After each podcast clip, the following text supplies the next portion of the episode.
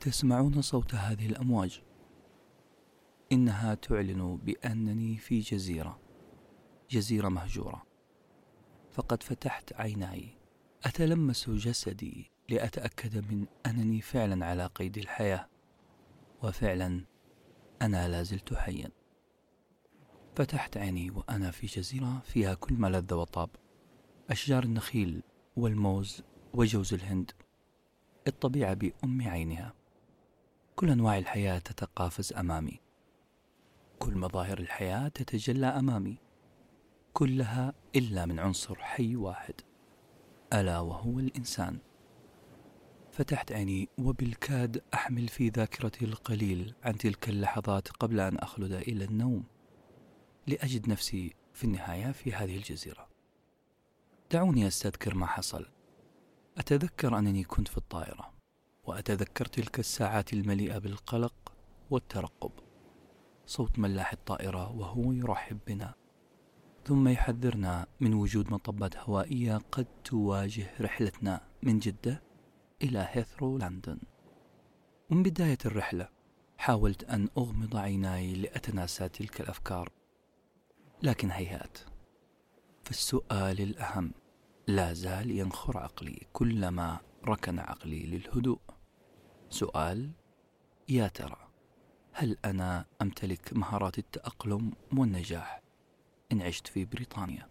هل سأتمكن من تحقيق هدفي هناك؟ هل سأستطيع العيش والسيطرة على حياتي وإنجاز مرحلة الماجستير هناك؟ هل أمتلك مهارات البقاء من الأساس؟ يبدو أن ثقتي بنفسي في محل شك الآن. يبدو أنها أزمة ثقة بيني وبين إمكانياتي. يبدو أنني فعلا في أزمة. يبدو ويبدو ويبدو. ضغطت على هذه الأفكار بكل قوة وأغمضت عيناي بحزم. ثم خالدت للنوم. كانت هذه هي بداية رحلتي إلى الجزيرة الخالية من البشر. Paper sandwich. Enjoy your meal. جهزنا لكم اليوم مقال ولكل المقالات. كثيرة جدا هي المقالات والكتب اللي تم نشرها عن موضوع الثقة.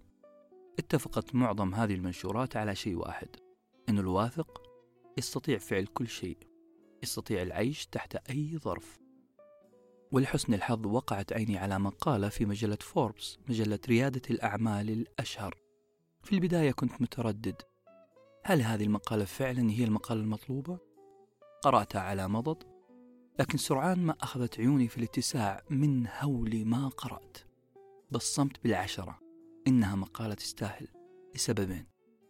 أولا إنها تقدم نظرة للثقة من زاوية جديدة تماما. وثانيا إنها أعطتنا قماش خام للثقة. أنت عزيزي المستمع راح تمارس دور الخياط. حتفصل الثقة على مقاسك المطلوب. لو أنا حبيت أسوق لبودكاست اليوم وأبرز لكم أهم مميزاته راح أقول أنه يقدم نظرة جديدة للثقة زاوية جديدة غير مألوفة هل هذا الشيء مميز؟ إننا نسلط الضوء على مفهوم معين من زاوية جديدة؟ أكيد طبعا لأن النظر لأي موضوع من زاوية جديدة حيدخلك بعد جديد راح يساعدك على تجديد علاقتك بالقضية محور النقاش حيخليك من القلائل اللي فهموا القضية بطريقة مختلفة والأهم إنه حيوجد لك حلول غير تقليدية بخصوص إيش؟ بخصوص مشكلة الثقة سر المقال في الزاوية الجديدة هل تعرفوا الأديب الإنجليزي اتش جي ويلز؟ نعم اتش جي ويلز هربرت جورج ويلز ما تعرفوه؟ بصراحة أنا كمان ما أعرفه بلا صح أنا ما كنت أعرفه. عرفته وأنا أقرأ له مقتطفات عن فلسفة اقتصادية عملها وحولها لرواية. يحكي في هذه الرواية عن معاناة عمال القطاع الخاص. لو كنت مستقلل من هذا الاسم اسم الكاتب هربرت جي ويلز فهو صاحب العبارة الأروع Beauty is in the heart of the beholder. يعني الجمال نسبي يعتمد على الرائي أو المحب. يعني الجمال يوجد في قلب المحب.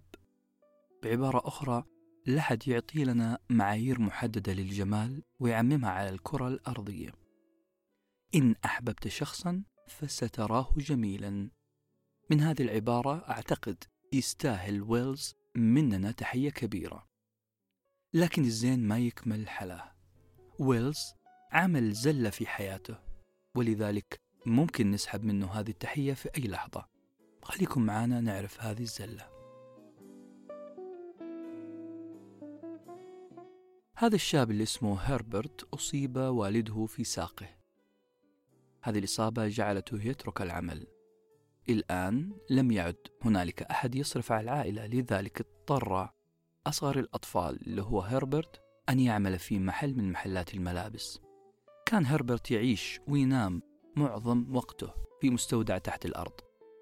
ورغم مأساوية هذا الوضع إلا أنه استطاع في هذا المكان الغريب أنه يكون فلسفة مختلفة وغريبة تماما عن البشر.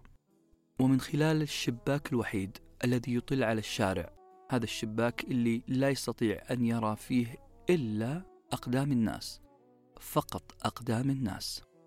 بلا صح كان يرى أحذية الناس وهم يمشون في الشارع.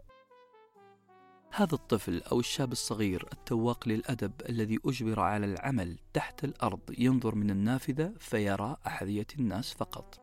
ماذا؟ عساه أن يكتب. المفاجأة أن هذا الطفل أو هذا الشاب الصغير بدأ يفهم شخصيات البشر من أحذيتهم. بدأ يحكم على اقتصاد البلد من نظافة وقذارة وجودة أقدام المارين أمام المحل. هذه الزاوية الغريبة التي كان يرى منها الناس. مكنته من تكوين فلسفة خاصة عن كل شيء. يعني على سبيل المثال إذا انتشرت الأحذية الجديدة فهو يعرف أن الأغنام والبقر قد انخفضت أسعارها في جميع أنحاء العالم. والعكس صحيح. كذلك عندما يرى شخصا بحذاء جديد لكن هذا الحذاء متسخ فهو يعرف أن هذا الشخص غني لكنه مهمل في علاقاته العاطفية. ليه؟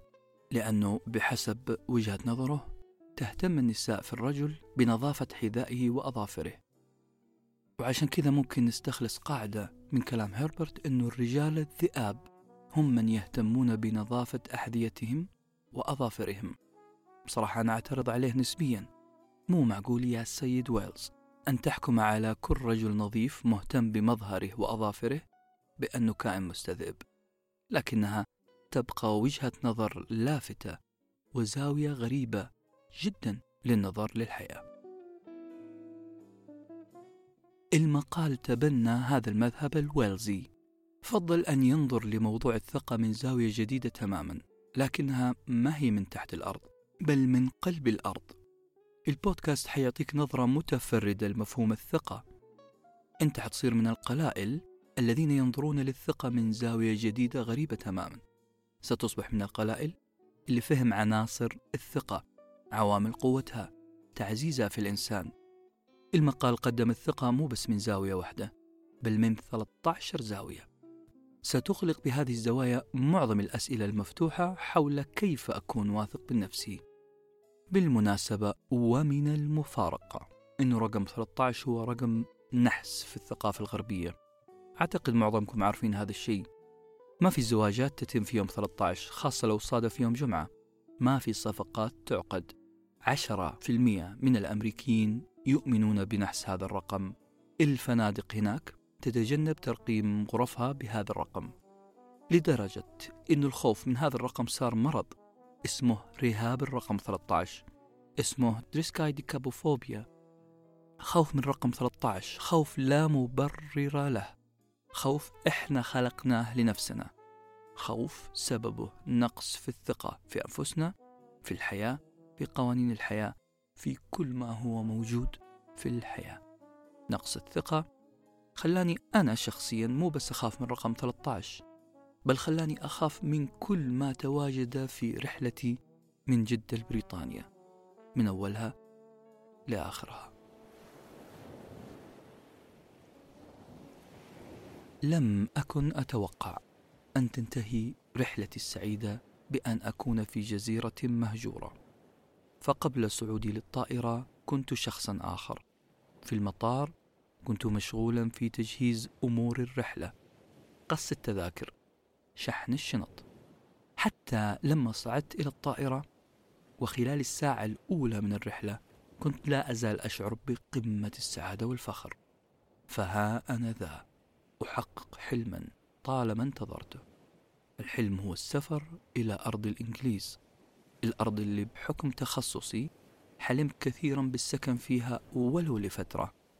الأرض اللي ححصل فيها على درجة الماجستير في التطبيقات اللغوية باللغة الإنجليزية. الأرض اللي راح أطور فيها من قدرتي اللغوية وأكيد أني راح أحسن من خطي الاحترافي. لكن مع كل ساعة تمر وأنا في الطائرة على هذه الرحلة كان يتطور شعور مضاد شعور خوف من المسؤولية خوف من المجهول شعور أنا لا أعرف ما أسبابه متى وكيف نشأ. كنت أسند رأسي على المقعد وأعلم أنه ورايا إرث كبير تعودت عليه وأنه أمامي عالم جديد لا أعلم عنه شيئا.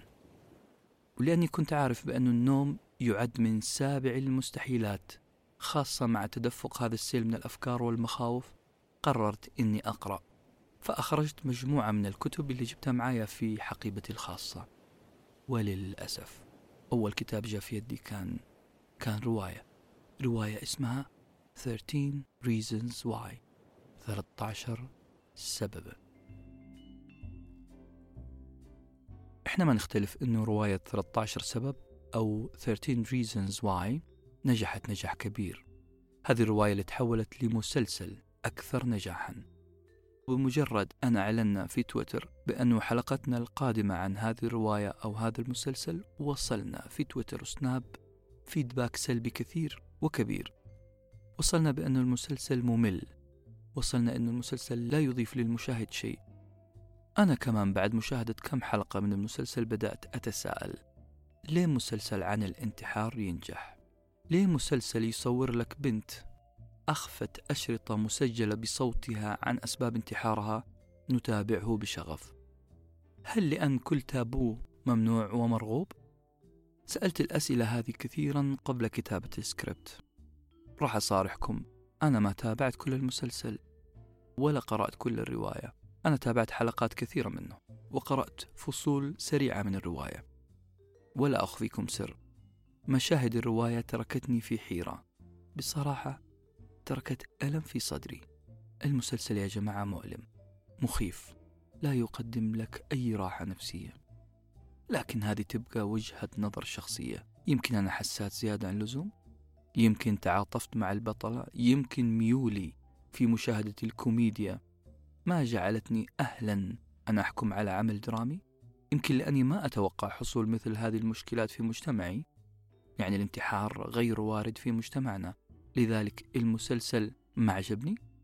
كلها ممكنات. لذلك خلونا نشوف رأي ناس آخرين. رواية 13 سببا. كتبت عام 2007 للمؤلفة جي أشر. عن فتى اسمه كلاي جنسون هذا الفتى كان يدرس في المرحلة الثانوية ورجع البيت من المدرسة ليجد طردا بريديا مجهولا عند بيته. وجد في هذا الطرد سبعة أشرطة كاسيت سجلتها هانا بيكر. هانا بيكر زميلته في المدرسة والتي انتحرت حديثا. الأشرطة أرسلت لأكثر من شخص منهم واحد اسمه جاستن. جاستن هذا زميل هانا.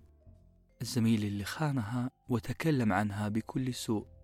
لطشات الكلام اللي وزعها هنا وهناك آذت هانا تسببت في تنمر الطلبة عليها ونعتها بأبشع الألفاظ.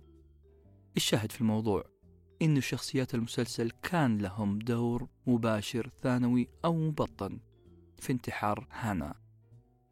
هانا اللي قبل ما تنتحر قررت تسجيل تفاصيل قصتها في يوميات صوتية صورت فيها بألم شديد. كل التنمر والخيانات التي جعلتها تنتحر. هذه الرواية تحولت إلى مسلسل وبعد عمل تغييرات كثير في نص الرواية نجح المسلسل جدا. المسلسل ضرب في السماء. قصة الرواية والمسلسل تعج بمشكلات يعاني منها الشباب خاصة فيما يسمى بنظام التعليم الحديث. هذا النظام اللي خلط الحابل بالنابل وجمع مجموعات كبيرة من الشباب في مربع صغير. ترك الشباب في منظومة تسمى ظلما وعدوانا منشآت تعليمية. بينما هي أقرب لمستودعات للأذية الجسدية والنفسية والأخلاقية. اقرأ شوية في الجرايد الأمريكية وحتلاحظ أن الشباب الأمريكي يعاني الأمرين في هذه المستودعات التي تسمى منشآت تعليمية. بلاش نركز على منظومة التعليم الجديدة. لأنها ما هي المكان الوحيد للتنمر. التنمر في كل مكان. التنمر له نوعين رئيسيين. نوع مباشر وهو التنمر في حالة وجود الضحية وغير مباشر يعني في غياب الضحية. زي الإشاعات مثلا اللي تنهش شخص غير موجود. أشكال التنمر كذلك متعددة. في تنمر جسدي هذا بالضرب والأذية البدنية. في تنمر لفظي هذا بالكلمات المكتوبة والمنطوقة أو تنمر علاقاتي يعني أن تدمر علاقة أحدهم بالآخر تكون العذول على قولهم. وكذلك تنمر ممتلكاتي يعني أنك تخرب ممتلكات شخص آخر. كل هذه الأنواع من التنمر لكن يبقى أهم نوع اللي هو التنمر الإلكتروني cyber bullying يكفيك زيارة خطافية لأي وسيلة تواصل اجتماعية وتفرج على التنمر على أصوله. واحد من أصل كل ثلاثة طلاب في أمريكا تعرضوا للتنمر وخاصة خاصة إذا كان الطالب مختلف عن باقي الطلاب. إذا كان مختلف شكلا دينا عرقا أو ميولا. الإشكالية الكبيرة فين؟ أنه لا يوجد إحصائيات واضحة تبين لنا كيف أنه الإعلام تعامل مع هذه الظاهرة. اللي تهددني وتهددك وتهدد أبناءنا وأبنائكم. لذلك في ناس قدرت واحترمت مسلسل 13 Reasons Why. لأنه أحد الأعمال الفنية اللي صورت التنمر في أبشع الصور خلونا نركز على السؤال. ليه نجحت الرواية في البداية؟ أول إجابة مقنعة لأن الموضوع تابو. يعني الكلام كان في الممنوعات كلام في قضية خطيرة صعب طرحها بشكل عام. زي ما إحنا عارفين إنه كل خطير وممنوع مرغوب فالكلام في هذه القضية حيلفت النظر. السبب الثاني لأنه فعلا الرواية ناقشت قضايا بتمر علينا كل يوم مضايقات الزملاء تعليقهم على أذواقنا أجسامنا أشكالنا تلويثهم لسمعتنا. إذا هذا الموضوع فعلا تابو وفي نفس الوقت هو قضية نعيشها يوميا. لكن المسلسل والرواية متهمان بتهمة خطيرة تستلزم أقصى العقوبات. هذا العمل الفني متهم بالمبالغة في تصوير مشاهد الانتحار.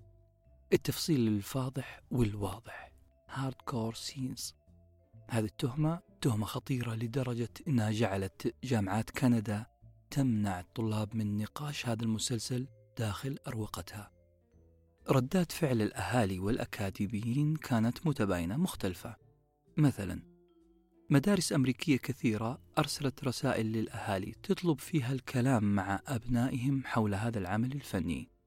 أنا محدثكم شخصيا دار بيني وبين ابنتي حوار عن هذا المسلسل. حاولت أفهم إيش اللي يدور في عقل المشاهد وهو يشاهد هذا المسلسل. قالت كلام خطير وجميل. قالت إنها تعاطفت مع البطل الضحية. وقالت إن المسلسل تركها في حالة حزن وإنه هذه النهاية ما كانت النهاية المطلوبة. في شخصية أكاديمية على صفحات الإنترنت أثنت كثيرا على المسلسل. قالت إن المسلسل لا ينفع لمن هم أقل من 16 سنة. لكن للأسف الغالبية العظمى من المشاهدين والمشاهدات كانوا تحت ال 16 سنة. أردفت هذه الأكاديمية قائلة تعاملوا مع الأفلام ككيس ستادي حالة دراسة يعني تفرج على الحلقة وابدأ في نقاش تفاصيلها وتفنيد أسرارها وتحليلها مع أبنائكم. اعتبروها قطعة تاريخية كأنها ملحمة حروب آشورية فيها دماء وخيانات وعبر ودروس. دور المتلقي اللي هو أنا وأبنائي هو التعليق والاستنتاج والتحليل. أحد أجمل التعبيرات اللي قرأتها تصف المسلسل وكانت تمدحه بالأصح. جاءت في مقالة في موقع بوب شوغر الكاتبة اسمها ماجي بانوس. التعبير كان إن كنت قد غمرت نفسك في العالم المظلم لمسلسل 13 سببا فأنت يجب أن تشير بأصابع الفضل لفريق الإخراج والتمثيل. فريق التمثيل اللي كان معظمهم من فئة الشباب تحت العشرين. وهنا نجي للتعبير العظيم اللي استخدمته الكاتبة قائلة يعزى نجاح هذا المسلسل to the brutally honest storytelling. نعم هذه الكاتبة وصفت المسلسل بأنه honest و brutally يعني مسلسل حقيقي وصادق وصادم ووحشي في نفس الوقت. كتابة وحشية عن واقع. قد يكون هذا الواقع محدود وقد يكون لفئة بسيطة من الناس لكن يبقى واقع. واقع عاشته فتاة عانت الأمرين. المسلسل صيغة بطريقة وحشية فعلا وقدم لنا نحن المشاهدين اللي على باب الله ونبغى ترفيه. قدم لنا بطريقة وحشية ومؤلمة حالة انتحار ومشاهدة مثل هذه الأعمال كما قرأت قبل فترة وكما قدمناه كبودكاست عن نظرية علمية اسمها نظرية التبلد Desensitization Theory إنه كثرة مشاهد العنف تجعلك متبلدا للعنف وهذه مشكلة. الخطير في الرواية والمسلسل؟ هو أنهم أعطوا حل جذري لمشكلة لكن هذا الحل كان هو الهروب وتسجيل موقف بشكل درامي المسلسل وبحسب رأي مقالة في موقع ذا رينجر لعبت على وتر الفصل بين ما أستطيع فعله في الواقع وما لا أستطيع. بطلة الرواية والمسلسل ما استطاعت تواجه كل من عذبها في حياتها. ما قدرت توريهم حقيقتها. فضلت أنها تخاطبهم بأقسى طريقة ممكنة وهي قتل نفسها وإرسال رسائل لهؤلاء المذنبين تشرح فيها وجهة نظرها. تجبرهم على الاستماع إليها. لعبت على شعورهم بالذنب. أجبرتهم على فهم وجهة نظرها لما قدرت تشرحها وهي حية. فشرحتها وهي ميتة. بحسب تعبير الموقع هانا سجلت موقف with the most drastic means. drastic يعني أقسى وأقوى أثرا على المستمع. المشكلة وبشكل واضح في هذا المسلسل إنه قدم فوائد للانتحار. صور لنا كيف أن الانتحار هو تسجيل موقف وانتصار للمنتحر.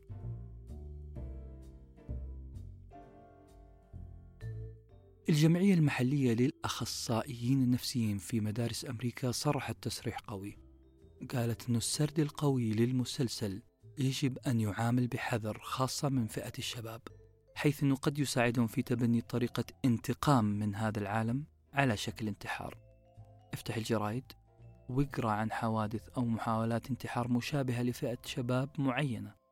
حتلقاها في المجر البيرو لوس أنجلوس وغيره وغيره. لدرجة أنه بعضهم سجل أشرطة على الأغلب على شكل MP3 أو نوتات صوتية مقلدا للأبروتش الجديد. اللي قدموا لهم المسلسل. منتجين ومؤلفين وممثلين آخرين كانوا مع المسلسل. برروا تصوير المشاهد بشكل فاضح بأنها محاولة لرفع وعي الإنسان بظاهرة الانتحار إلا أن الانتقادات كانت أكثر. لذلك نتفليكس الجهة المقدمة لهذا المسلسل والمنتجة له تداركت الموضوع. زادت إعلانات التوعية والتحذيرات قبل وبعد المسلسل. هذه التحذيرات كانت تقول أن المسلسل يناقش قضية حساسة ويصور مشاهد دامية. المضحك أن شركة نتفليكس عينت خط ساخن لنقاش الشباب في حالة تأثرهم بأي مناظر أو أفكار يعرضها المسلسل. فكرة مضحكة لكنها خطوة للأمام. المسلسل بدون شك ظلامي جدا. واحدة من الإشاعات أو الأخبار اللي ساهمت في شهرته هو خبر سربه فريق العمل. أنه فريق العمل استعانوا بكلاب علاجية ثيرابي دوغز وهي عزكم الله كلاب تستخدم في المستشفيات عادة لتطمين وتسلية المرضى والتخفيف عنهم نفسيا. بمعنى أنه من كثر ما المشاهد كانت قاسية ومؤلمة على فريق التمثيل فإنهم اضطروا للاستعانة بهذا النوع من الكلاب لإخراجه من حالتهم النفسية السيئة اللي دخلوا فيها. السؤال إلى متى يتم عمل زوم إن على العيب والوضع المريب والمشكلة؟ إلى متى نتجاهل الحلول المسلسل ما قدم حلول؟ المسلسل وصف حالة وصف مشكلة عيشنا وسط المشكلة من دون أي حلول. قسونا على المسلسل كثير. يمكن إحنا قدمنا له دعاية مجانية إضافية. لكن كما يقول المثل الإنجليزي لن تستطيع أن تنظف حدوة الحصان من غير أن يلحقك بعض الأذى. فلو اعتبرنا أنه فيه أذى في المسلسل فلا بد أن يلحقنا ويلحقكم جزء من الأذى. لما نحاول نحلله ونتكلم عنه. الغرض في بودكاستنا ما هو استعراض ظاهرة الانتحار ولا التحذير من المسلسل بل مناقشة العوامل اللي ساعدت هانا على الوصول لحالة فقدان الأمل المخيفة اللي عاشتها. مثلا المسلسل ترك داخلي أثر أن يكون لدينا صديق صدوق حقيقي مكمل للأسرار مستمع جيد كتف حنون ومستودع اطمئنان. هذا الشخص اللي قد يعيد الدفة لاتجاهها الصحيح ويواسينا وقت الحاجة. لكن قبل الصديق وجدت أنه كان فيه مشكلة حقيقية داخل نفسية هانا. هانا عانت من ضعف الثقة في نفسها في مجتمعها وفي الكون ككل. كان بالإمكان أفضل مما كان. كان بإمكانها ترميم داخلها لتجابه خارجها. كان بإمكانها تصفيح نفسها بالثقة في نفسها وفي من حولها. قبل أن تتجه للحل الجذري التخلص من حياتها. في مثل عربي غريب يقول طول ما أنت أقرع ما حد حيلمس شعرة من رأسك. هذا المثل لطيف في معناه ويوحي لنا بأنه لو حبيت أنه ما حد يلمسك ما حد يأذيك احلق شعرك بالموس. يعني تخلص من كل عيوبك. تخلص من الشيء الذي ينتقده الناس. تخلص من الممسك عليك. هذه المقولة الساخرة فيها خطأ لأنها تنصحك بالتخلص من الشعر فقط عشان لا حد يلمس هذا الشعر. كذلك هانا تخلصت من حياتها عشان تنهي مساس الناس بهذه الحياة. الحل ليس في حلاقة الشعر أو التخلص من الحياة. الحل مو في التخلص في الجزء الذي يؤذى فينا بل في تصفيح هذا الجزء. في طلاء طبقة حماية فوق حياتنا هذه الطبقة نسميها الثقة. الحلول الجذرية يا جماعة في البناء لا في الهدم. الحلول دائما تأتي من رفع منسوب الثقة وزرع الأمل داخلنا. زرع الأمل المتواصل.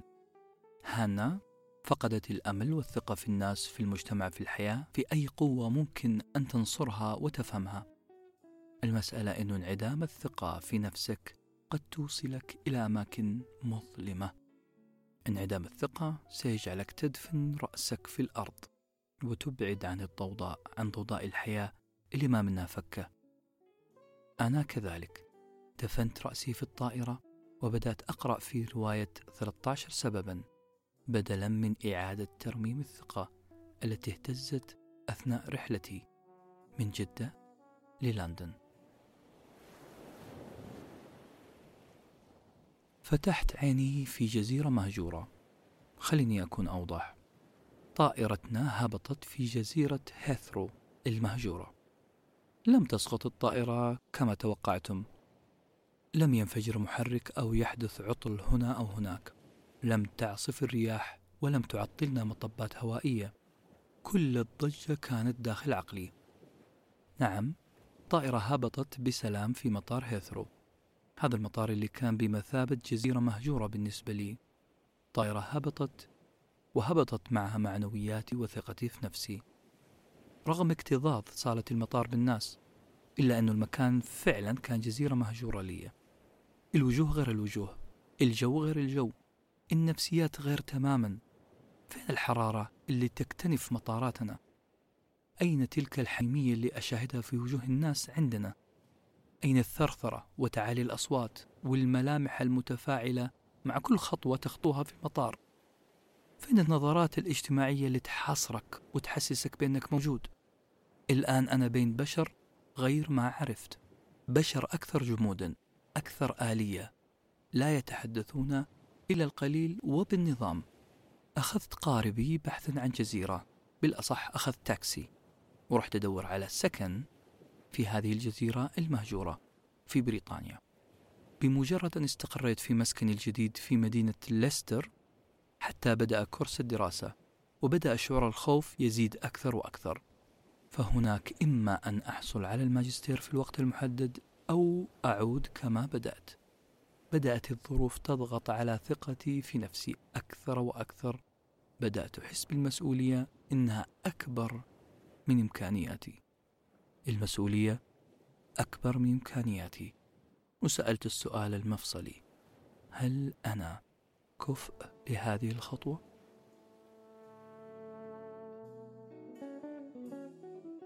هل أنت كفء لما تنوي أن تعمله؟ لا تنكر أنك سألت نفسك داخليا هذا السؤال ولو مرة على الأقل في حياتك ما يهم السؤال الأهم هل أنت تجهزت للإجابة؟ هل حصنت نفسك بالإجابة على السؤال قبل أن تبدأ رحلة جديدة؟ سؤال قد يعلق برأسك ويصيبك بالتعب قبل كل خطوة تريد إتمامها. جواب السؤال اللي المفروض كل كائن حي يجاوبه هو نعم. أنا كفء.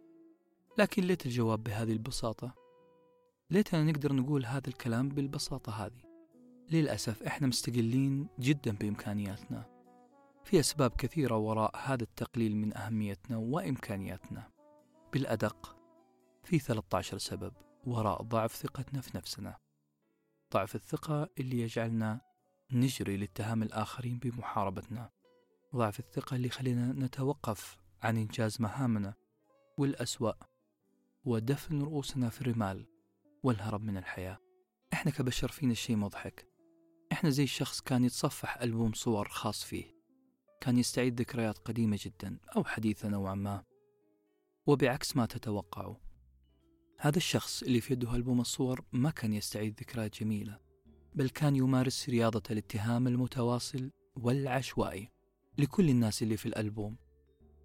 فهذا مثلا صديق متنمر تتزايد ضربات قلبي كلما رأيت وجهه. وهذا قريب متبجح طالما أثار غضبي وذاك زميل عمل اتكالي سبب لي الكثير من الأزمات. أنا كمتصفح لألبوم الصور بعد ما وزعت روزنامة الاتهامات بدأت أشعر بالرضا. أو هكذا كنت أعتقد. لو كنت شاهد الألبوم ووزعت الاتهامات بهذا الشكل فبعد توزيع هذه الفرمانات الغاضبة والحقد ستعيد رأسك للوراء. لتسترخي قليلا في بركة الرضا عن النفس.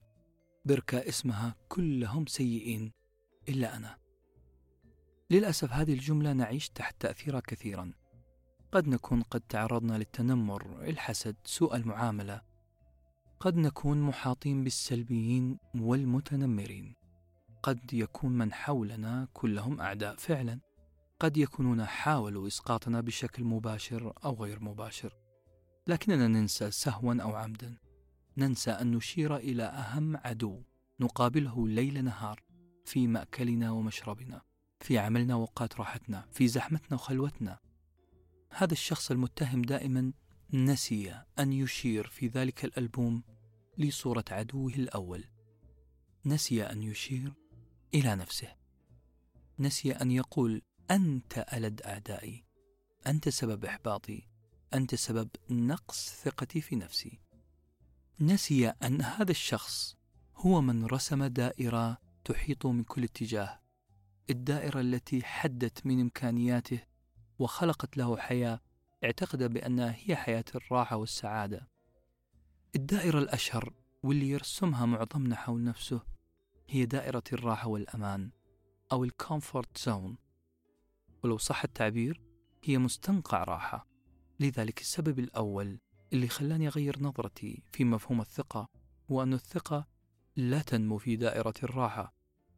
أرض الثقة هي أرض خارج ال comfort zone. ليه نرسم لنفسنا دائرة راحة ونعيش داخلها؟ إحنا نميل أن نحصر أنفسنا داخل هذه الدائرة فهي مريحة فعلا. نشعر داخلها بأن العالم مألوف لنا كأنك داخل بيتك عارف كل شيء في مكانه. الدائرة التي نجد أنفسنا متمكنين من كل مهامها نعم هل في أحلى من أني مشاكلي كلها بطارية الريموت مثلا؟ أو أني أتقلب بين قنوات النتفليكس؟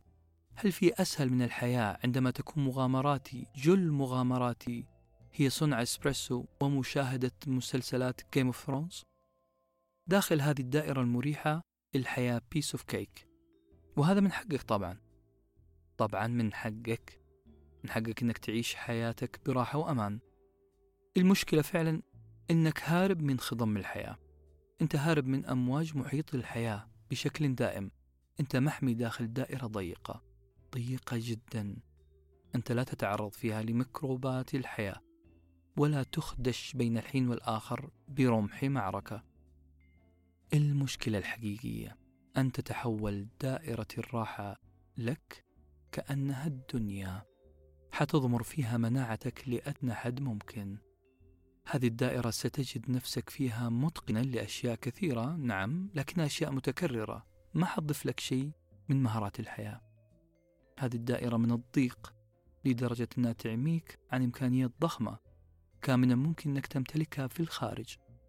إمكانيات ضخمة لكنها كامنة. ركز معايا في كلمة كامنة potential. داخل دائرة الراحة أنت تهدر قدرات هائلة. هذه القدرات تخدرت ونامت في سبات عميق. لذلك نقول السبب الثاني اللي خلاني أغير نظرتي في مفهوم الثقة. أنه أول خطوة في بناء الثقة هو الخروج من دائرة الراحة بين فينة وأخرى. بطريقة أخرى نقول ثقتك تبدأ عند نهاية دائرة الراحة. الحقيقة أن الخروج من دائرة الراحة صعب بس ليه؟ والإجابة في جملة واحدة تقول نحن نعتقد أننا بإمكانيات وذكاء وفرص محدودة. السر في كلمة نعتقد. نحن نعتقد. الموضوع كله على بعضه اعتقاد. هذا الاعتقاد قد يتطور ويصبح إيمان ثم قناعة تامة. قناعة تامة بإيش؟ بأننا لا نمتلك لا الفرص ولا الإمكانيات ولا الموارد خارج الدائرة. سبب ميلنا للبقاء في دائرة الراحة ما هو نقص في الذكاء ولا الإمكانيات ولا الفرص. السبب هو نقص في الإيمان بنفسك. تخيل سبب عدم استغلالك لإمكانياتك الجبارة إنك غير مقتنع بنفسك. خلينا نجيبها على بلاطة ونقول نحن نعاني من نقص إيمان. في أنفسنا. بدون هذا الإيمان تقدر تفعل بعض القليل. لكن بالإيمان بنفسك ستفعل كل شيء. سبب ثالث خلاني أغير مفهوم الثقة هو أن الموضوع يبدأ بتغيير قناعات. الثقة اللي أنت قاعد تدور عليها وتريد تنميتها هي طير بريء سيستسلم ببساطة لصقر قناعاتك. لذلك أحسن تربية صقرك المنقض على أي حال ما هو تعريف الثقة؟ ما هو تعريف هذه الكلمة اللي أشغلتنا وأشغلت كثير من الباحثين معها؟ الكل يحثك على أن تكون واثقا من نفسك لكن ما حد وصل للتعريف الجيد الواضح بيبر ساموتش دخل هذا الموضوع بالباراشوت قفز قفزة للمجهول حاول أنه يلتقط أبرز ما كتب عن الثقة واصطاد لكم تعريف مختلف المقال موجود في مجلة فوربس مجلة ريادة الأعمال. المقال مختلف لأنه يتنقل من النظرية للتطبيق والعكس بعيد عن المثالية وأقرب للبراغماتية العملية. المقال بعنوان Use it or lose it The Science Behind Self-Confidence. وترجمة العنوان تقريبا هي قدراتك إما أن تستثمر أو ستضمر. احتفظ بالمقال في ذاكرتك الدائمة. ميزة هذا المقال والفائدة الأبرز واللي حتشيلها معك بعد انتهائك من قراءته أو من استماعك لبودكاستنا هي التعريف اللي حتسمعه الآن. أنت ممكن تشك في كلامي ومن حقك فكيف لتعريف كلمة تعريف فقط أنه يكون من الأهمية والضرورة أنه يغير لك حياتك كاملة؟ رغم أني زعلان عزيز المستمع من شكك في كلامي رغم أني زعلان منك عزيزتي المستمعة في تشكيكك في منطقي إلا أني مصر على كلامي. نعم تعريف الثقة. اللي حتسمعه بعد شوية سيغير لك شيء مهم في نظرتك للحياة. تعريف ملهم لسبب. إنه راح يوريك مفهوم الثقة من بعيد. راح يوريك ال big picture. راح يوريك جمال هذا المفهوم. معروف إنه أي لوحة تقترب منها فإنك حتلاحظ بوضوح ضربات وخربشات الفرشاة.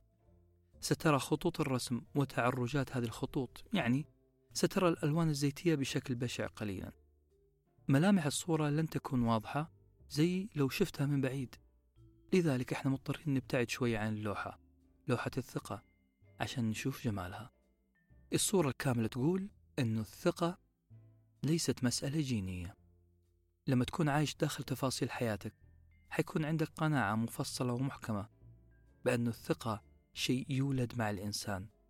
إذا والدك أو والدتك أو أحد أعمامك أو أخوالك كانت ثقته في نفسه قوية عنده كاريزما قيادية متحدث جيد فاحتمالية أنك تكون واثق من نفسك صاحب كاريزما متحدث جيد هي احتمالية كبيرة والعكس صحيح. بالعربي. إحنا عندنا قناعة أن الثقة شيء جيني بالوراثة. يولد الشخص واثق أو غير واثق. هذا خطأ وخطأ كبير. هذه حتمية بيولوجية مرفوضة.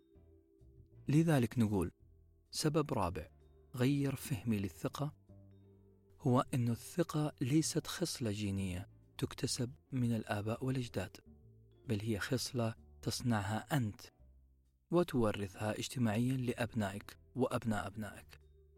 للأسف أنا كثيرا ما نسيت أن الثقة ما لها علاقة بالجينات.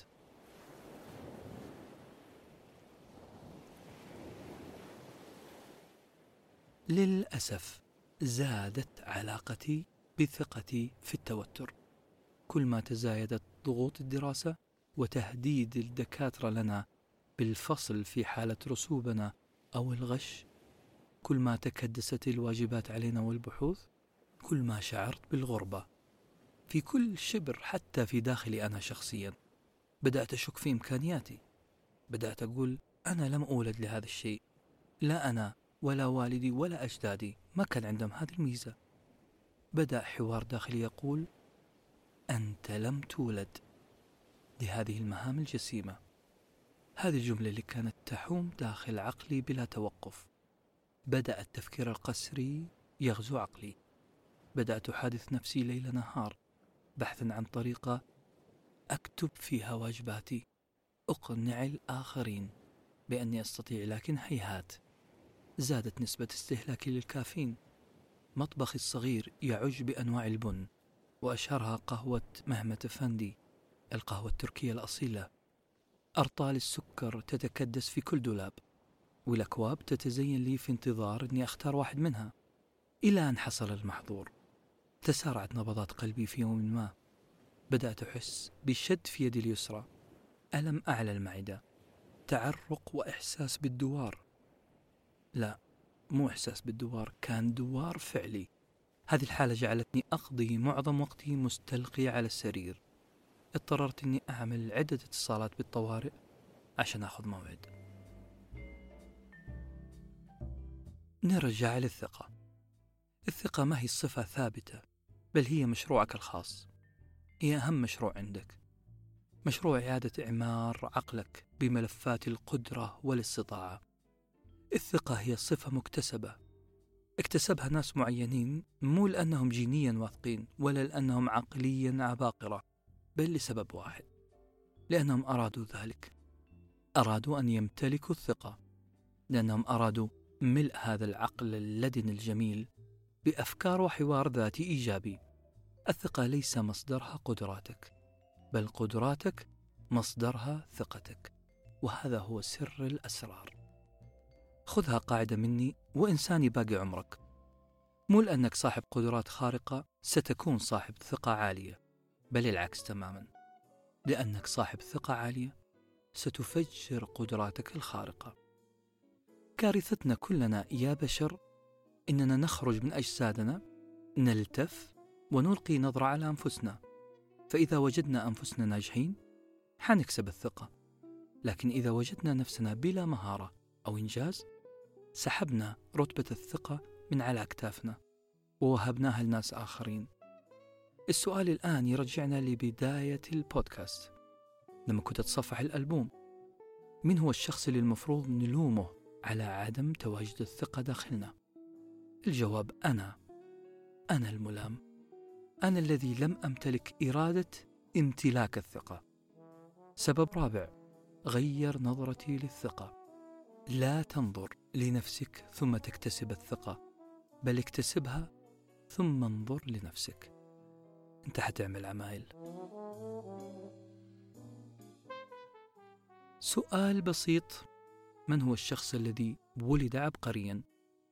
من الطفل اللي ولد وهو يعرف كيف يضرب الكسور في الرياضيات وفاهم جدا ما هي سرعة الضوء وينشد أبيات امرؤ القيس وينقد باحتراف مقال أكاديمي معقد.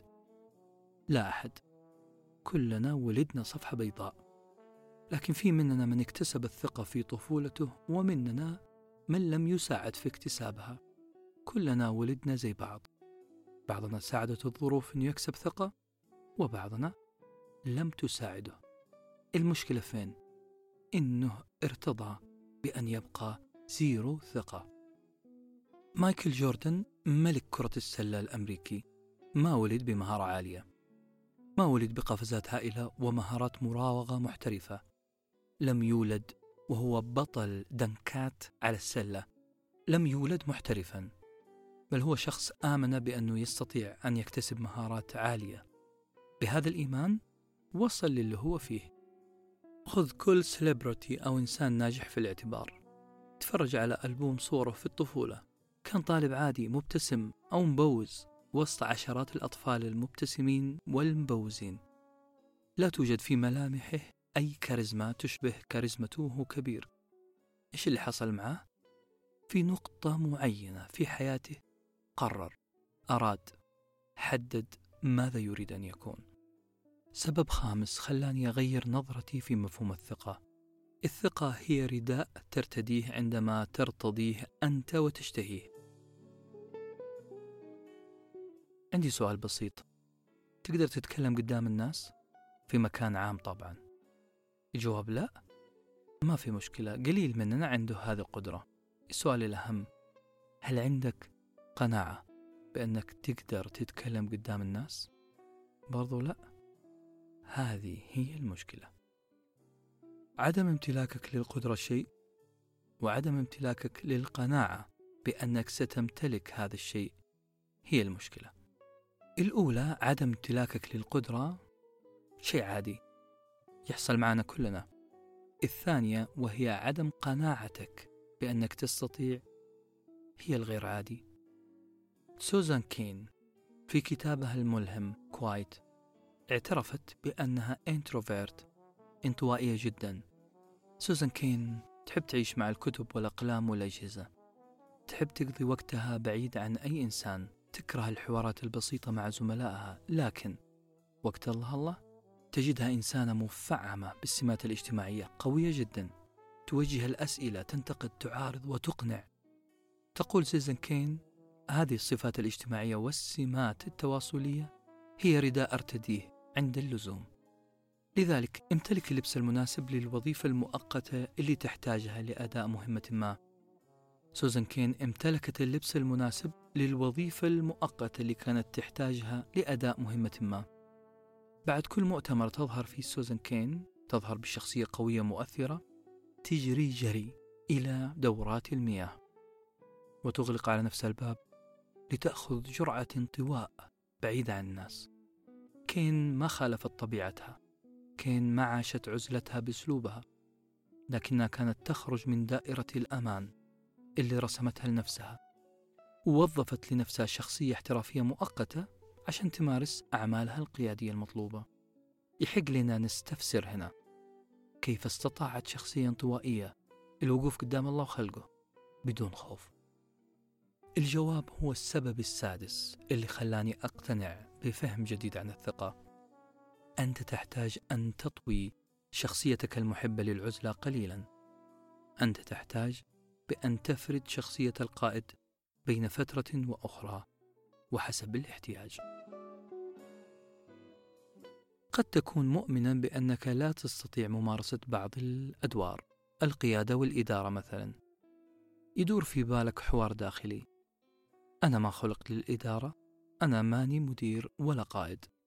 خليني أسأل سؤال. مين قال الكلام هذا؟ احتمال كبير أنك سمعتها من شخص كبير يتكلم عنك. وأنت للأسف الشديد لقط هذا الكلام على عواهنه بحكم صغر سنك وطراوة خلايا مخك. أنت آمنت بأن الكبير يفهم أحسن منك ويعرفك أكثر منك. أنت اقتنعت بهذا الكلام. بالتالي أنت حترسم خط ال comfort zone حول نفسك حتعيش في داخل الدائرة الضيقة. لن تكون قائدا لأنك لا تمتلك مهارات القيادة. للأسف أنت حتعيش في دائرة ضيقة خططها لك غيرك.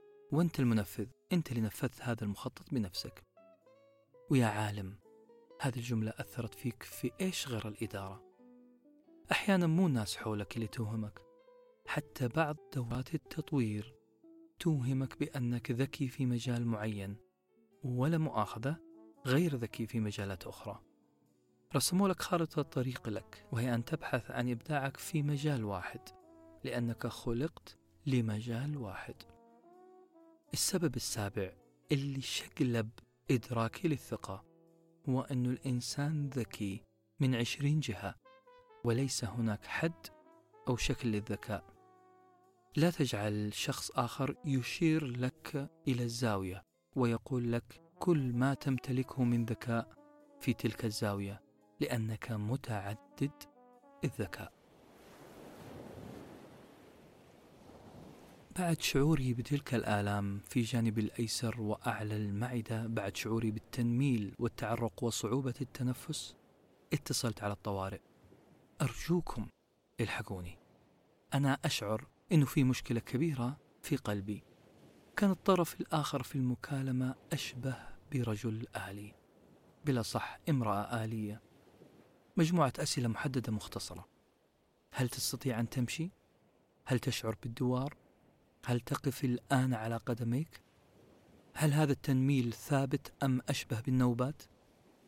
بعد ما جاوبت بكل صدق قالت لي بكل برود حجزنا لك موعد الساعة سبعة الصباح عند الطبيب العام في المركز الصحي بجانب منزلك نعم أنا أموت وانتي تطلبي مني الانتظار للسابعة ما استطعت أني أصب اللعنات عليها فلساني كان بالكاد يتحرك فعلا أحسست بأن مشكلة ما أصابت جهازي العصبي والقلبي في النهاية انصعت للأمر.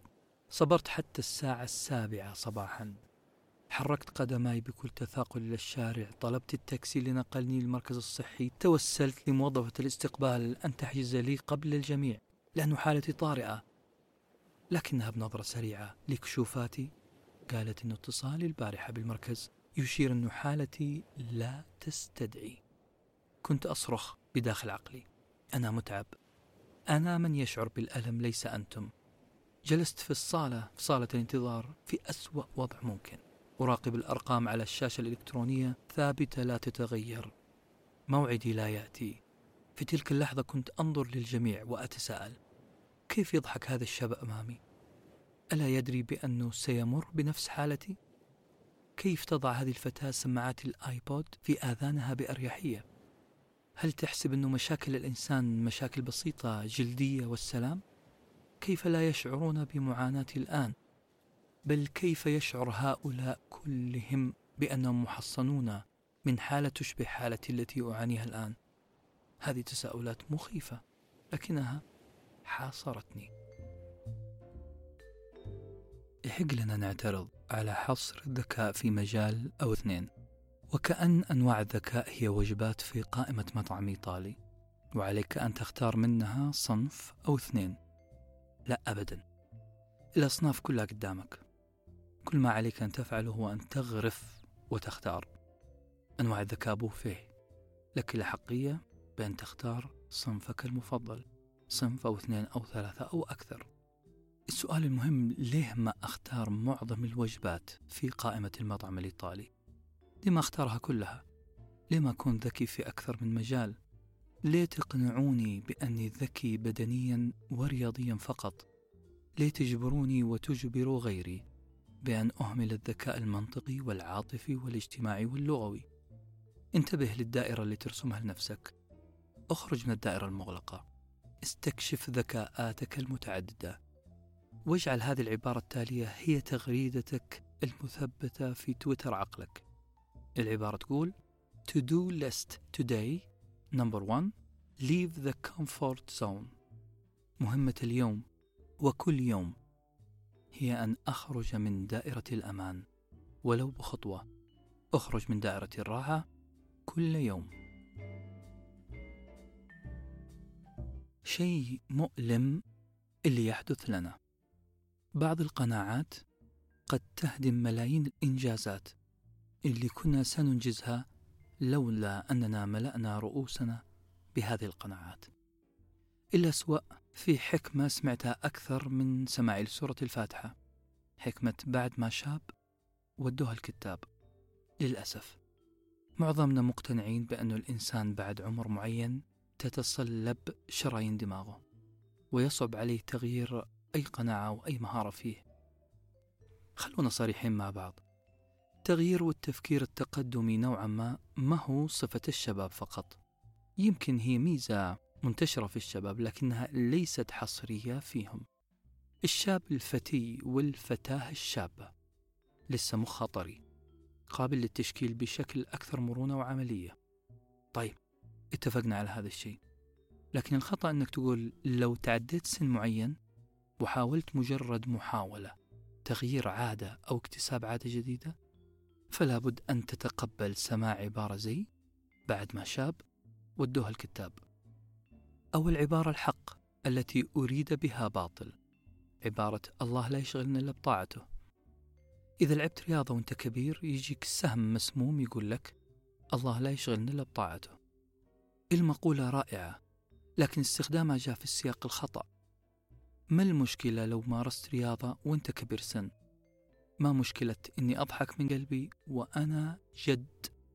ما المشكلة؟ أنا أتعلم هواية جديدة وأنا طبيب. إيش المشكلة؟ إني أغني كاريوكي وأنا محامي. إيش المشكلة؟ أنها تمارس الزومبا في نفس الصالة التي تعمل فيها ابنتها ذات 18 سنة. مفهوم الطاعة عظيم لكنه يوضع في سياق خاطئ. الخبر الجميل. انه ومن قلب معامل ومراكز أبحاث علم الأعصاب. الكذبه انكشفت. أكبر كذبة سيطرت على القرن العشرين وهي إن الدماغ ثابت بعد تطور نمو الإنسان. كنا نعيش هذه المغالطة وهي إن العلم في الصغر كالنقش على الحجر وأنك لن تستطيع تغيير قناعاتك بعد بلوغك سن كذا وأنك لن تتقن اللغة الفلانية بعد تجاوزك ال 12 وأنك لن تكتسب مهارة شخص بدأ من الطفولة في ممارسة هذه المهارة. وأن وأن. هذه المغالطات بدأت تقصف برصاص. مصدر هذا الرصاص هو مراكز أبحاث الأعصاب اللي تبنت مصطلح عبقري مشع للأمل. هذا المصطلح هو Neural Plasticity أو اللدونة العصبية. هذه النظرية سمحت لنا أن نتخلص من قناعة عدم تطور الدماغ حتى في سن متأخر شوية. الدماغ قادر على إعادة تشكيل تركيبته الداخلية وقادر على تغيير تشكيلة الوايرات والأسلاك الداخلية بطريقة متجددة حتى بعد البلوغ بمراحل. بالعربي البسيط السبب الثامن اللي أعاد تركيبة الثقة عندي هو أن المخ عضو مرن دائما. لا مانع أنك تسمح له يزور الجيم باستمرار. لا تمنعه أن يتمدد. فلا شيخوخة للمخ. تظهر تحت الأفق. نجي للمهم. والمهم هو عبارة دارجة بيننا تقول أنا ما أقدر ولا عندي قناعة بأني أقدر. لأني ولدت في بيئة محبطة.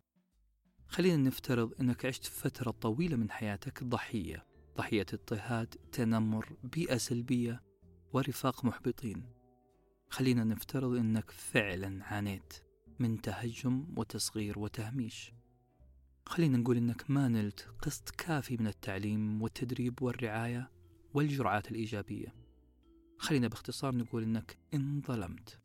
هذا الشيء استسلامك للظلم له معنى واحد. إنه عدد الجنود اللي يحاربوك زاد واحد. أنت حتساعد من ظلمك بأنك تعيش دور الضحية باستمرار. أنت حتضغط على نفسك بأنك تلبس ثوب المظلومية وترفض أن تخلعه. أنت حتمشي دروب حياتك نادبا حظك. خطأ. خطأ تستمر في البكاء على الأطلال لسبب بسيط.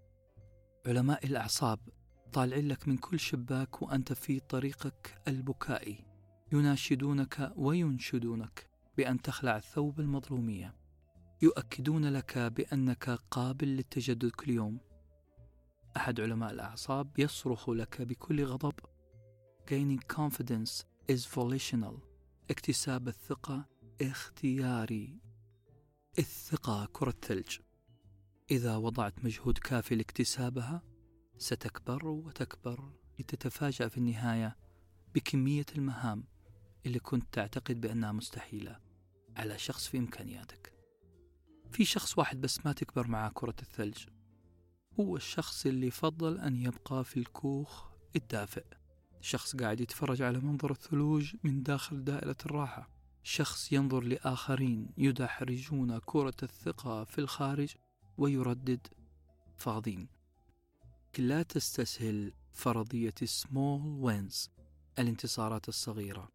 لا تستسهل هذه الانتصارات. لأنه شركات ضخمة ممكن تتشقلب حالها من محبطة لشركات منتجة والسبب تغيير بسيط في ثقافة الانتصارات الصغيرة. سبب تاسع ومهم قد يحيي لك مفهوم الثقة من جديد النجاح يجيب نجاح. ابدأ وحافظ على النجاحات الصغيرة. فكل الحوادث مبدأها النظر ومعظم النار من مستصغر الشرر.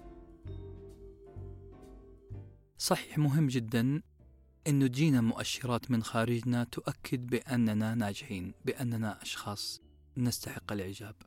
نحتاج مؤشرات وعلامات تقول إننا ماشيين على خطى صحيحة. نعم أنا شخصيا أحتاج لهذه المؤشرات عشان أحافظ على ثقتي عشان لا تهتز هذه الثقة. أحتاج لذلك الصديق الداعم القريب الفاهم والغريب الهائم في كل ما نملكه من مهارات. لكن واعملوا هايلايت للجملة التالية. لابد أن تصل في يوم ما لاكتفاء ذاتي. ثقتك منك فيك.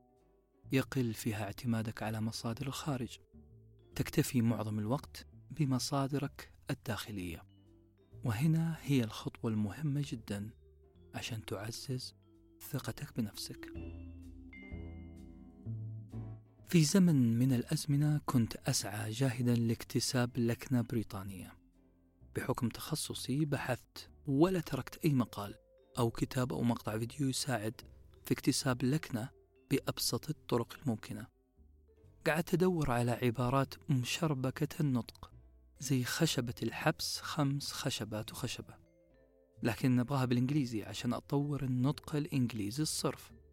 هذه العبارات المشربكة يسموها tongue twisters زي العبارة الإنجليزية اللي تقول Peter Piper picked a peck of pickled peppers أو عبارة she sells seashells by the seashore. كان هذا هو هدف من أهداف حياتي هذا الهدف اللي خلاني أتجاهل معه عمدا أو سهوا أنه ما في شيء اسمه اللهجة البريطانية أو اللكنة البريطانية. لأنه بريطانيا فيها مئة لكنة ولهجة. فيها الكوكني مثلا لهجة الطبقة العاملة في لندن أو الآر بي الإنجليزية البريطانية المعتمدة واللي تتكلمها الطبقة ال high high ولكنة ال Estuary اللي هي خليط بين الشوارعية وبين الملكية ولكنة ليفربول اللي فيها حرف الخاء العربي. يعني ممكن تقول أنا رايح أكل برجر في ماكدونالدز وأبغى أروح البحيرة اللي هي ال lake وفيه لكنة برمنغهام اللي صنفوها كأزعج لهجة إنجليزية على وجه الأرض. لما قلت إنه هدفي هو تعلم اللكنة البريطانية كان قصدي اللكنة الدارجة في الأفلام والبي بي سي اللهجة واللكنة التقليدية. المهم معظم النصايح اللي جاتني كانت جيدة. منهم من كان يدرس نطق الحروف باللكنة البريطانية حرف حرف مع إظهار مخارج الحروف بالصوت والصورة. ومنهم من يقول لي قلد لهجة فنانك المفضل أو الشخصية المشهورة المفضلة عندك ومنهم من كان يهمش فكرة تغيير الأكسنت ويعتبرها هرطقة وكلام فاضي. وكان يقول لي ركز على فعالية التواصل. ومنهم من كان يقول والله أنك فاضي والله لا يشغلنا إلا في طاعته. ما علينا. أجمل نصيحة مرت علي من هذه النصايح هي نصيحة المبالغة في تقليد اللكنات. قلد لكنة بطريقة مبالغ فيها وكأنك impersonator كأنك مقلد أصوات. هذه النصيحة كانت مبنية على قاعدة fake it till you make it يعني قلد وبالغ في التقليد حتى تتقن ما تقلده. صحيح في البداية حيكون تقليدك ومبالغتك مضحكة لكنك حتبدأ تدريجيا تلطف هذه المبالغة في النطق حتى تصل للدرجة المطلوبة. نفس الشيء الثقة. الثقة تحتاج منك مبالغة وتمثيل ومحاولة. تحتاج منك إنك fake it till you make it. تحتاج أن تخرج من منطقة الأمان من دائرة الراحة من هذا العش الذهبي المريح. تحتاج منك دفعة لك إلى أرض جديدة أرض تظهر فيها بشكل الشخص الواثق الذي تتمناه. بالغ في التمثيل وستتقن. ما تمثله. يعني إيه؟ يعني سبب عاشر يخليني أنظر للثقة بشكل جديد. الوصول للثقة المطلوبة يحتاج جراءة. الجراءة تحتاج شرارة. الشرارة دفعة أنت تدفعها نفسك للخروج من دائرة الراحة وخوض تجربة جديدة. الثقة تحتاج قليل من الوقود للانطلاق خارج عالم آمن غير مفيد. سألني أكثر من واحد سؤال. إيش قصدك بأني أظهر بالشكل الواثق اللي أتمناه؟ يعني إيش؟ Fake it till you make it. يعني تتكلم في الاجتماعات بصوت أعلى من عادتك. إنك تطرح طرح جديد. كنت تخشى طرحه من قبل. هذا الكلام كلام سهل إني أقوله لكنه صعب على المتلقي. المشكلة فين؟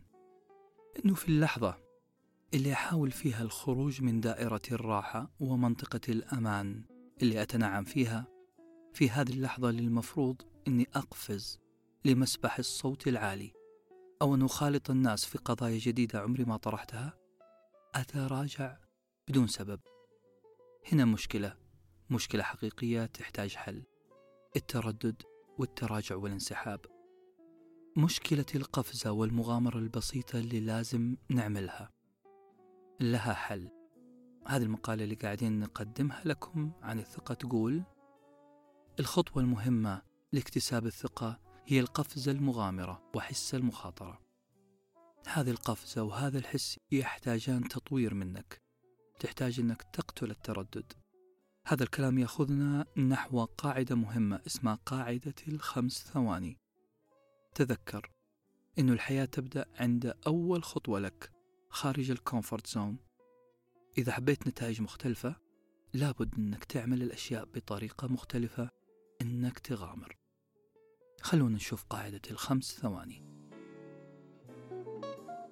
ميل روبنز ألفت كتاب بسيط قصير مختصر مفيد سهل ممتنع.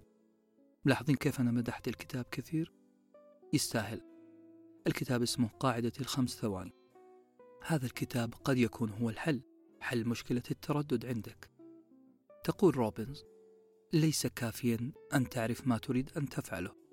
ملاحظين؟ مو بس المسألة مسألة تجهيز ذهني بل في خطوات عملية. تقول روبنز لا يكفي معرفة المغامرة اللي أنت مقبل عليها. ما يكفي امتلاكك للمعرفة ولا المعلومات ولا المهارة. كلام كبير. مو بس مهارة ومعرفة ووعي.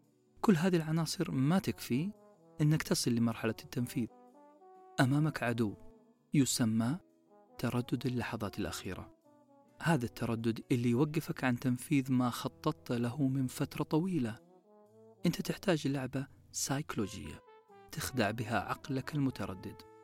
تردد اللحظات الأخيرة مشكلة عويصة فعلا وبائية يعاني منها معظم البشر. ممكن واحد يساعدك ويقول لك الكليشة المشهورة just do it. للأسف المسألة ما هي بهذه البساطة. عقلك حيقاوم خدعة just do it. داخل عقلك وقبل تنفيذ أي مهمة جديدة فيها مجازفة طبعا حيحصل صراع بين معسكرين. المعسكر الأول معسكر قوي وهو ما يجب علي أن أفعله. أنا خططت وعندي المهارات والمعلومات الكافية. الآن علي أن أفعله. لكن المعسكر الثاني هو المعسكر الأقوى.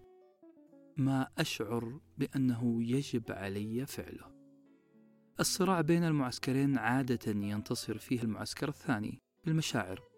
عادة أنا أفضل أني أختار أسمع كلام مشاعري تلك اللحظة اللي هي الخوف والتردد.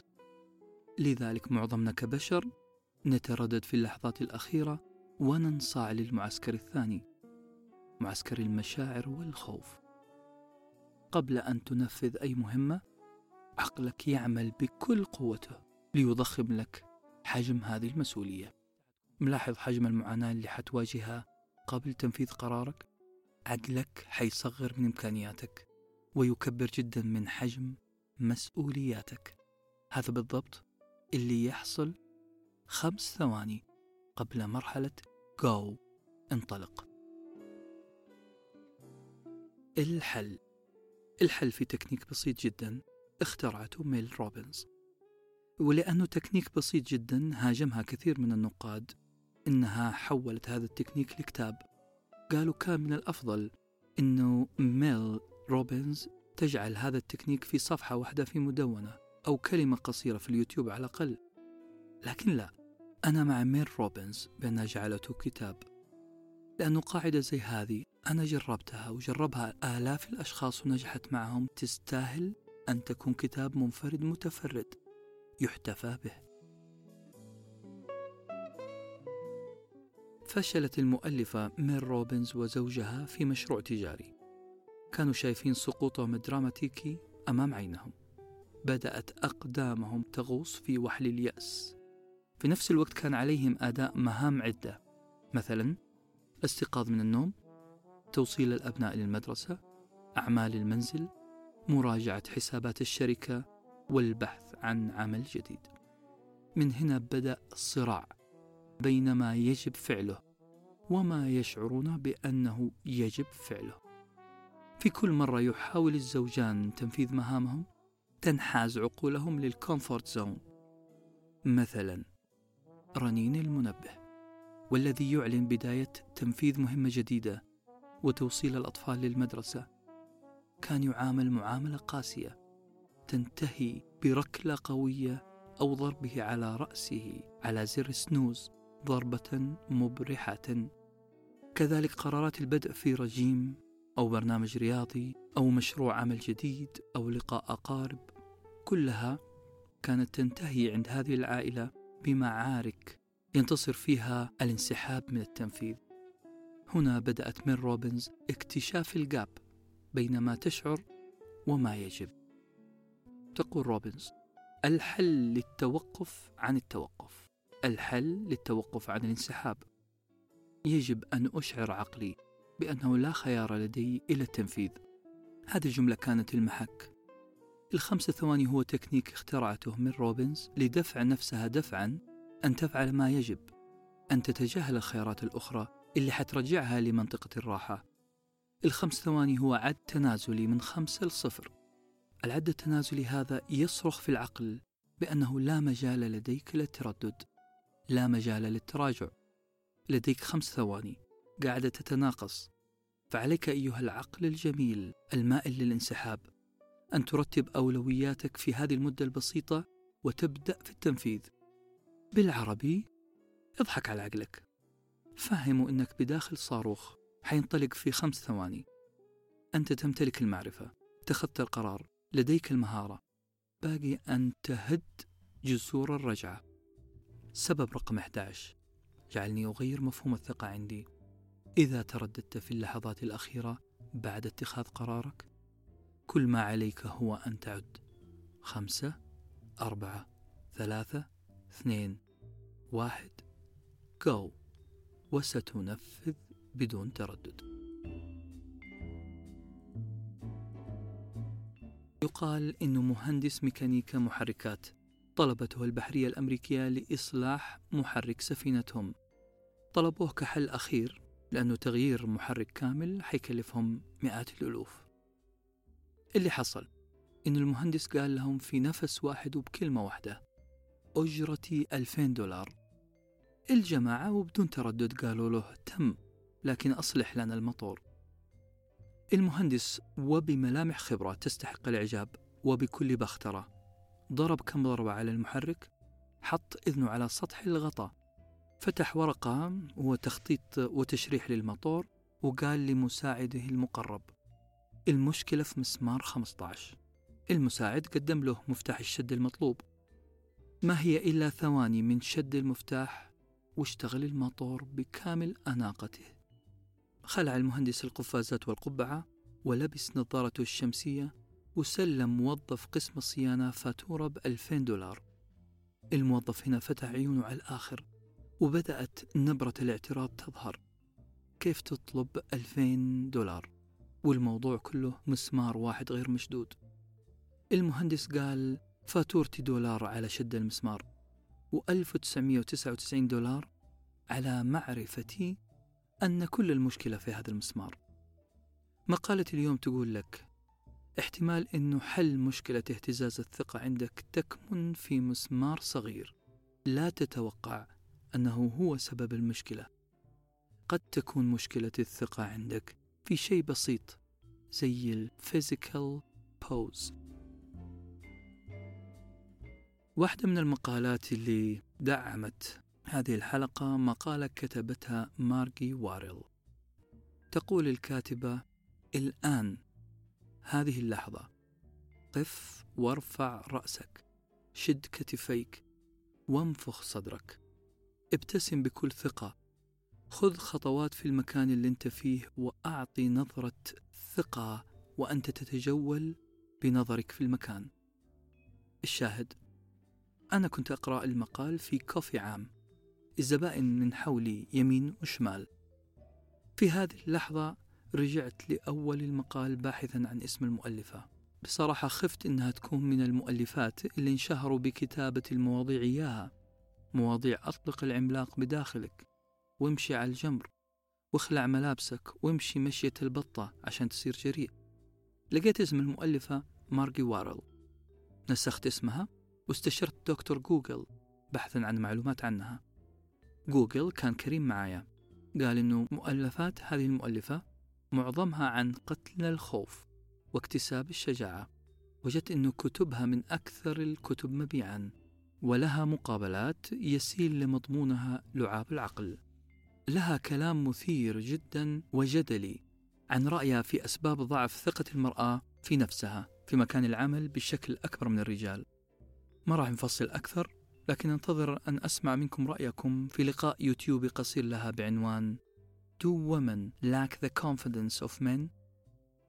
الشاهد هنا أن المؤلفة تقول العلاقة بين القناعات العقلية المشاعر القلبية والسلوك البدني علاقة وطيدة. العقل القلب والسلوك. كأنها مثلث زي شعار مرسيدس. اعتبرها دائرة كهربائية من ثلاث أقطاب. تغييرك في أي قطب راح يؤثر في باقي الأقطاب.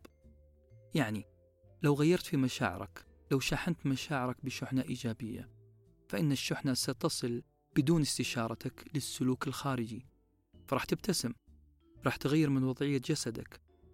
ثم يبدأ عقلك بالامتلاء بالشحنات الإيجابية. المقصد هنا أسهل تغيير ممكن إجراؤه. لشحن نفسك بالثقة هي البدء بأسهل جزء هو أن تغير وضعية جسمك. Your physical pose غير وضعية جسدك وجهك طريقة مشيتك. لو غيرت فيها وحولتها لوضعية شخص واثق ستتأثر باقي أقطاب المثلث. المؤلفة دعمت كلامها بدراسات من جامعة هارفارد. أهمها دراسة للبروفيسورة إيمي كادي. هذه الدكتورة اللي عملت موديل سمته بال power pose أو وضعية القوة. ربطت فيها بكل إصرار بين الحالة النفسية للإنسان وطريقة جلسته ووقفته. سبب رقم 12 غير فهمي للثقة. كما للثقة مضمون فإن لها شكل. اعتني بنفسك. اهتم بشكلك. البس أحلى ما عندك. ابتسم خذ وضعية الواثق. وستجد الثقة تغازلك طالبة وصالك. جاءت اللحظة الحاسمة. جاء رقمي للدخول إلى العيادة. دخلت وبالكاد أرفع قدمي من الأرض. ها هي الطبيبة أمامي. طلبت منها مباشرة أن تعمل لي تخطيط قلب. طلبت منها هذا الشيء متناسي. إني ما أعرف إيش هو تخطيط القلب. لكن الطبيبة سألتني بابتسامة مصطنعة أنت ليه تطلب تخطيط قلب؟ هل عندك سكر أو ضغط؟ هل عندك مشاكل سابقة في القلب؟ هزيت رأسي وقلت لها لا وقتها بدأت تكشر عن أنيابها وقالت هل عندك ضغط نفسي مؤخرا؟ هل تعاني من القولون؟ هل تستهلك كميات قهوة بشكل كبير؟ لحظتها نظرت للأرض محاولا ألا ترى نظرة الخجل في عيني وقلت لها جدا. سألت سؤال أخير وقالت وهل تحمل هذه الشنطة الثقيلة دائما على كتفك الأيسر؟ في هذه اللحظة؟ فهمت مغزى هذه الأسئلة. فهمت أنها تلمح أن كل مشاكلي لها علاقة بكل شيء ما عدا القلب. استلت الطبيبة أدوات الفحص بشكل سريع وزادت من رتم كلامها عن أثر الضغوط ضغوط الدراسة على الطلاب. وفهمتني أنه شيء طبيعي أن تشعر بهذه الآلام فلا شيء يدعو للقلق الزائد. ومع استمرارها في الكلام لاحظت أن رتم التنميل حول عيني بدأ يخف. آلام أعلى المعدة بدأت تخف حدتها. ومع الورقة التي أعطتني إياها وقادتني للباب كعلامة توديع لي قالت شكرا لك على أنك قلت لي دكتورة أنا مجرد ممرضة هنا. أساعد الطلبة في رفع وهم الأمراض اللي يصيبهم. خرجت من المركز أشبه بحصان نشيط يرمح في شوارع ليستر ويصهل سعيدا بصحته. عدت إلى بيتي بخطوات مهرولة. لا تساؤلات ولا استفهامات على رأسي من الناس اللي تضحك في الشارع. لكن في سؤال واحد لا زال يغمر كل خلية عصبية في عقلي. كيف أوصلت نفسي لهذه الحالة؟ باختصار أنا نسيت نفسي. عشت وهم ونسيت الحقيقة. نسيت إني أنا أهم شيء في حياتي. نعم أنت أهم شيء في حياتك. أنت الخروج من دائرة الراحة ضرورة. الحياة تحتاج كل يوم خطوة للأمام. الحياة تحتاج خدش بسيط نتيجة تجربة جديدة. تحتاج منك تعزيز مناعتك. تعرض لبعض الفيروسات بين الفينة والأخرى. تأكد أن التنمر في كل مكان ولو أوقدت أصابعك شمع ستتعرض للتنمر. حياتك تحتاج تعزيز تحتاج تجارب واكتساب ثقة. تحتاج وتحتاج وتحتاج. ليه تحتاج؟ ببساطة لأن الثقة البسيطة قد تساعدك في إنجاز القليل. بينما الثقة العظيمة حتخليك تنجز أي شيء وكل شيء. سبب 13 خلاني أعيد صياغة مفهوم الثقة. إن الثقة بنك. كل ما أودعت فيه قدرت تصرف هذه السيولة من البنك على شكل مشاريع وإنجازات. تصرف منه على تأمين نفسك داخليا. أن تحصل على الاكتفاء الذاتي. املأ بنكك بمقالات مثل مقالنا. وطلب خاص مننا. حول هذه السيولة البنكية لمن يعز عليك. وفي حفظ الله